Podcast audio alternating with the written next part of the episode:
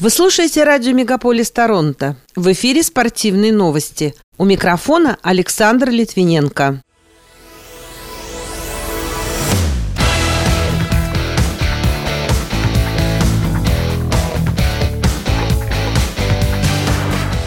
Женская баскетбольная сборная Канады 3 на 3 проиграла полуфинал во Франции возможному чемпиону Испании.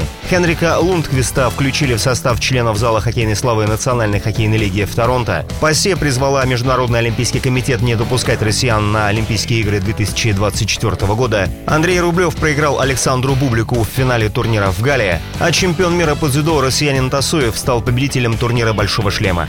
Эти и другие спортивные события Канады и России в этом выпуске на радио Мегаполис Торонто. В студии для вас работаю я, Александр Литвиненко. Здравствуйте. Сборная Канады по баскетболу 3 на 3 потерпела поражение в полуфинале в дебютном сезоне женской лиги в прошедшую субботу во французском Орлеане от испанок со счетом 21-18. Канадским мужчинам-волейболистам не удалось одолеть хозяев площадки французов там же, в Орлеане. Те оказались сильнее в матче Лиги наций, одолев представителей кленовых листьев с результатом по сетам 25-17, 25-21 и 25-21. Шведского вратаря Хендрика Лунквиста включили в число членов зала хоккейной славы Национальной хоккейной лиги в Торонто. Также этой чести удостоены еще два голкипера, двукратные обладатели Кубка Стэнли, американец Том Барасо и канадец Майк Вернон. Кроме того, в зал славы вошел канадский форвард Пьер Тарджон. Напомню, Лунквист почти всю карьеру провел в составе Нью-Йорк Рейнджерс. В 2012 году он был признан лучшим вратарем в Национальной хоккейной лиге. Со сборной Швеции он выиграл Олимпийские игры и чемпионат мира. Завершил карьеру в 2021 году. Защитник Бостон Брюинс Дмитрий Орлов возглавил рейтинг лучших свободных агентов межсезонья в Национальной хоккейной лиге по версии The Score. Полный список опубликован на самом портале. В предстоящем сезоне 2023-2024 Орлов может стать неограниченно свободным агентом. В топ-10 вошел также российский форвард Vegas Golden Knights Иван Барбашов, занявший шестое место, и нападающий Нью-Йорк Рейнджерс Владимир Тарасенко, расположившийся на десятой строчке. Финальная серия Кубка Стэнли с переездом на кабельный ТВ-канал потеряла 43% зрителей. Напомню, Vegas Golden Knights одержал победу над Флоридой Panthers со счетом 4-1. Пятую встречу смотрели 2 миллиона 720 тысяч зрителей. Это самый низкий показатель для пятых игр финала с 1994 года. Тогда в решающей серии сошлись канадский Vancouver Canucks и американский New York Rangers. Пятую игру посмотрели 2 миллиона 410 тысяч человек, сообщает Sport Media Watch. Парламентская ассамблея Совета Европы приняла резолюцию, которая призывает Международный олимпийский комитет не допускать спортсменов из России и Белоруссии до участия в Олимпийских играх 2024 года в Париже. Сам документ поддержал 71 делегат, 4 выступили против, 5 воздержались.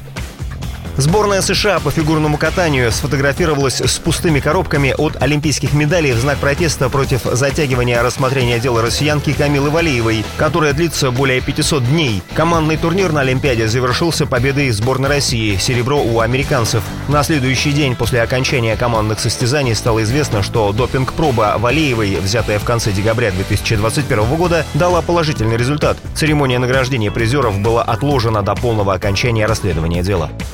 Завершился финальный матч турнира Ассоциации теннисистов-профессионалов 500 в германском Гале, в котором встречались россиянин Андрей Рублев и представитель Казахстана Александр Бублик. Игра закончилась победой Бублика со счетом 6-3, 3-6, 6-3. Как напоминает газета РУ, в полуфинале турнира 25-летний Рублев победил испанского теннисиста Роберто Бутиста Агута. Встреча продолжалась 1 час и 41 минуту и завершилась со счетом 6-3, 6-4. В четвертьфинале соперник Рублева выбил из розыгрыша первую ракетку России Данила Медведева. Бублик, сменивший спортивное гражданство с российского на казахстанское в 2016 году, в полуфинальном матче взял верх над представителем Германии Александром Зверевым.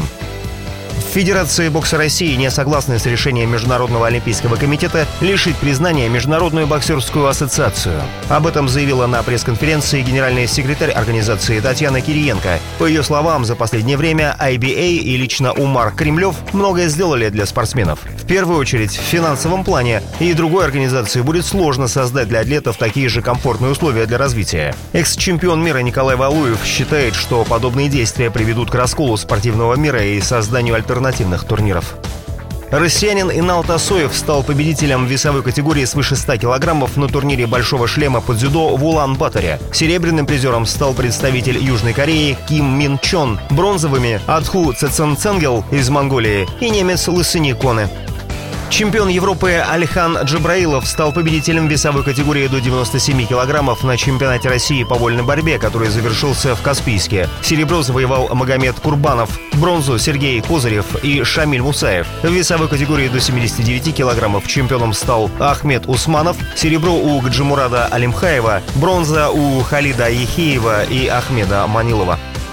Людям, которые решили быстро сбросить лишний вес при помощи диет и спортивных тренировок, медики советуют не переусердствовать и в первую очередь поменять свои пищевые привычки, отдавая предпочтение низкокалорийным и полезным продуктам. И только после трехнедельной адаптации организма добавлять физические упражнения. При этом важно помнить и консультации с врачом в случае каких-либо ограничений. Пока это все спортивные события, представленные вашему вниманию на радио Мегаполис Торонто. В студии для вас работал Александр Литвиненко. Будьте здоровы и дружите со спортом.